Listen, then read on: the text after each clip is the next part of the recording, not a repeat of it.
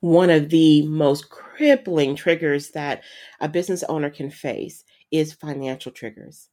They can halt your progress. They can halt your creativity. They can even halt how you see yourself. So on this episode, we are going to examine several different financial triggers and how you can address them and how you can ensure that you recognize when they come up and how you can handle them when they become present. So come and listen. Welcome to the Behind Her Brand Podcast with your host, Kimberly Spencer. Every week, join Kimberly and her guest for inspiring interviews with passionate business builders, corporate leaders, and catalysts of change. Plus, we will be sharing business and career-building strategies and tools that you can use to grow. So let's dive into today's episode. So, as I shared with you guys, we are going to dive in today about financial triggers. And one of the reasons why I wanted to talk about this is because it is truly one of the triggers that stops somebody from really moving forward in the ways that they can. And in my time as a branding and marketing strategist and working with different people that I have, it is really sad to me when I see someone with so much potential and so much um, room to grow literally halt their own progress, their own growth because of triggers as it relates to around financial.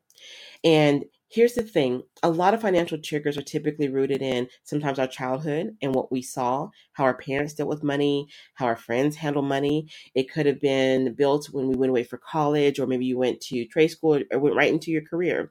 And maybe you weren't really around a lot of people that had strong financial principles um, or had a really strong mindset around financial principles.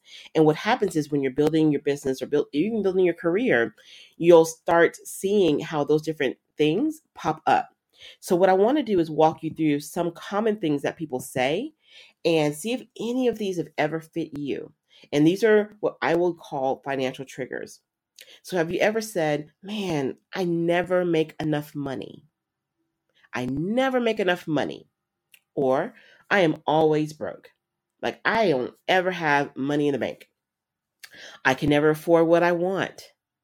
Maybe you've said, I have never been good at handling money. Here's a few more. I'm not good at budgeting my money. No one ever pays me on time. If I raise my prices, I will lose my clients.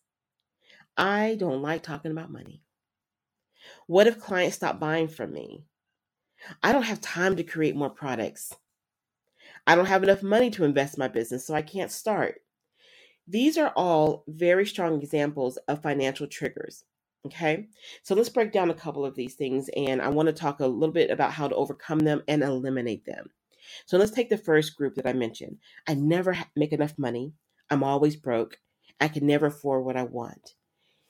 If you're honest with yourself, there may have been a period of time that maybe you've said this statement, or maybe you're around people that are always saying, I never make enough. Whenever you verbalize something, a lot of times it becomes the very thing that you walk in. If I say every single day that I never have enough money for anything, it's interesting how that shows up in my day-to-day life that I never seem to have enough money to make anything. Whenever you see or speak that you never have enough of something, especially when it comes to money, is directly connected to how you see your value and your worth. And let me share why I say that. Because I believe very strongly that each of us have gifts and talents that literally will make room in our lives. You may have a full-time job. I get it. But you may have other gifts and talents that you can use on the side that can help generate extra income to where the statement, I never make enough money, doesn't come out of your mouth, or saying that I'm always broke, because those things are mindsets. Those things are usually attributed to maybe what you've seen or what you've experienced throughout your life. And when you become a business owner, or even when you're developing your career and you want to grow and scale, when you literally root yourself in the mindset of I never make enough, I can never afford what I want, I've never been good at handling money, you're speaking those things on yourself, okay? Another thing, if I raise my prices, I will lose my clients. That is a fear. That's a fear trigger, which we can get into later, but it's also tied to financial, because what that does again is tied back to the worth. Because if you know that, man, I'm growing, my skill sets are stronger, um, whether you're in business or your career, and you know that you're worth more, but you're afraid to ask for more, whether it's in clients or whether it's a promotion at your job, if you're like, you know what, I don't want to ask because they may say no. I don't want to raise my my, my prices because my clients may leave. It all comes back down again to how you see worth and money. Okay. Another big one too is I don't have enough money to invest in my business, or I don't have enough money to invest in my career development. So I just don't start. I hear that one so much that it just, it breaks my heart, because I know that that doesn't have to be your reality. It doesn't have to be something that you choose. And so often whenever I hear someone, if I'm working with someone and, and they, they're showing some of these um, statements and their verbiage with me, I always ask them to pause, and we do an exercise, and this is what I'm going to challenge you to do as well. And if you've been around me at any of my events, you know this is an exercise that I believe in, and not just for one thing. You can do this exercise for a number of different things. First and foremost, be honest with yourself. Do you have any of these limited beliefs saying that I have never been good at handling money? I'm not good at budgeting my money. I can never afford what I want. If you check yes, that sometimes, yeah, I feel that way, then one of the first things I would challenge you to do is you need to find a good resource on how you can flip this to where you can start saying, you know what, I can't afford whatever I want. So in order to do that, let me look at the different skills that I need to build so that I can be in a place where I can afford whatever I want. Okay. Another thing is, if you say you've never been good at handling money, or you're not good at budgeting your money, if you're going to be great in your career and great as a business owner, you need to be good with your finances. So if this is not your strong area, it doesn't mean that that's your, your, um, um, lock. Okay. That, that, that one thing that you can never seem to get past. No, flip it, become great at budgeting, become great at handling money, learn, take classes, reach out to a good resource that can train you on doing that. Here's my thing, side note. If you're not strong in this area and you're like, you know what, Kim, I'm just not great with money. Well, you know what? Learn what you need to learn and then outsource to someone. But always understand what you're outsourcing, because you always want to be able to make sure that you understand the numbers, understand um, the spreadsheets, understand where your money's going, what's coming in. You need to understand that regardless if you're a business owner or if you're a career pro- professional, you need to know that. Okay, so let me go back. What I want to challenge you to do is sit down and literally get a blank piece of paper, poster board, sticky notes, whatever works for you, and write down everything that you bring to the table in your business or in your career, and really look at your worth. Okay, and don't be afraid to write down everything that you're great at, everything that you're good in. Okay, that's the first thing. And I'm going to tell you why that's important, is that you got to be able to really know and remember and articulate your value, okay? Because here's the thing. When you really know it, you step into it differently, not from an ego standpoint, not from a pride standpoint, but from a confidence standpoint to say, you know what, I'm working on myself every single year, so I know that I'm worth this. Because when you know your worth, you're not going to be in a place of saying, I never make enough money, okay? So that's the first thing. If you're in a place right now where you're saying, Kim, I really don't have a lot of money. Okay, fine. Understand, can relate to that. I've been there before in my life. Okay. And what I did is I, I paused. And after I really look at my value, I started looking at all the different gifts and talents that reside in me. And I just made a list. I didn't second guess it. I didn't edit it. I just made a list and let it pour out. And then I looked at that list and I said, okay, what can I use right now to help generate extra income? It may not be the thing that I'm most passionate about, but it may be something that I'm good at for right now that can help me get to a place where I can be at a place where the words will never come out of my mouth that I never can, I never can afford something. Okay. I made a promise to myself that I am going to have a life of options.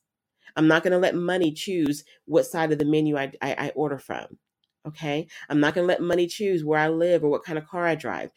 I'm a very sensible person. My husband will tell you I'm probably frugal, but you know what?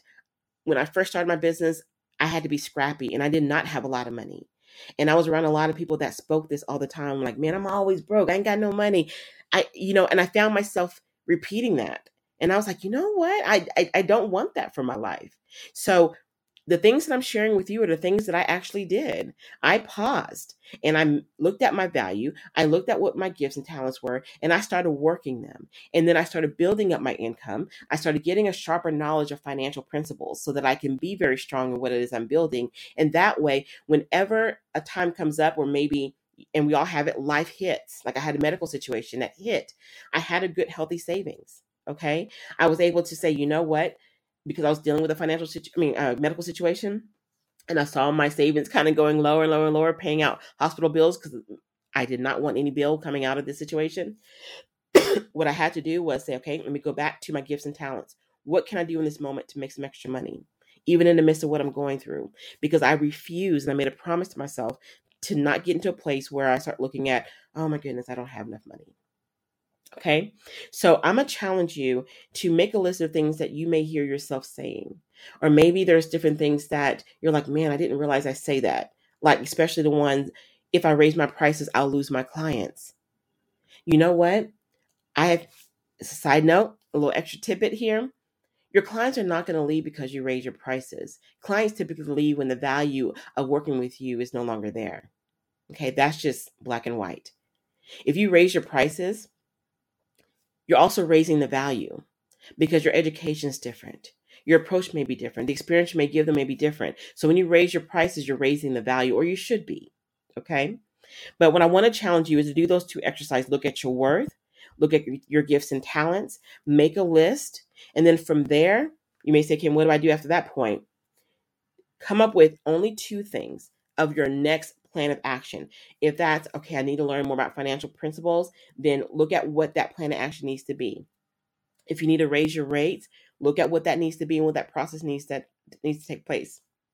If you need to really sit down and say, you know what, looking at my values, I, I need I need to evaluate my position at my job, or I need to value, evaluate what am I putting out there to my clients. Well, take some time and do that too, because oftentimes when we take the moment, take the moment to really review our worth and really make that present in even our own mindset, It it literally, it's kind of like Pac-Man. Whenever you're playing that game and it's like it starts eating away, right?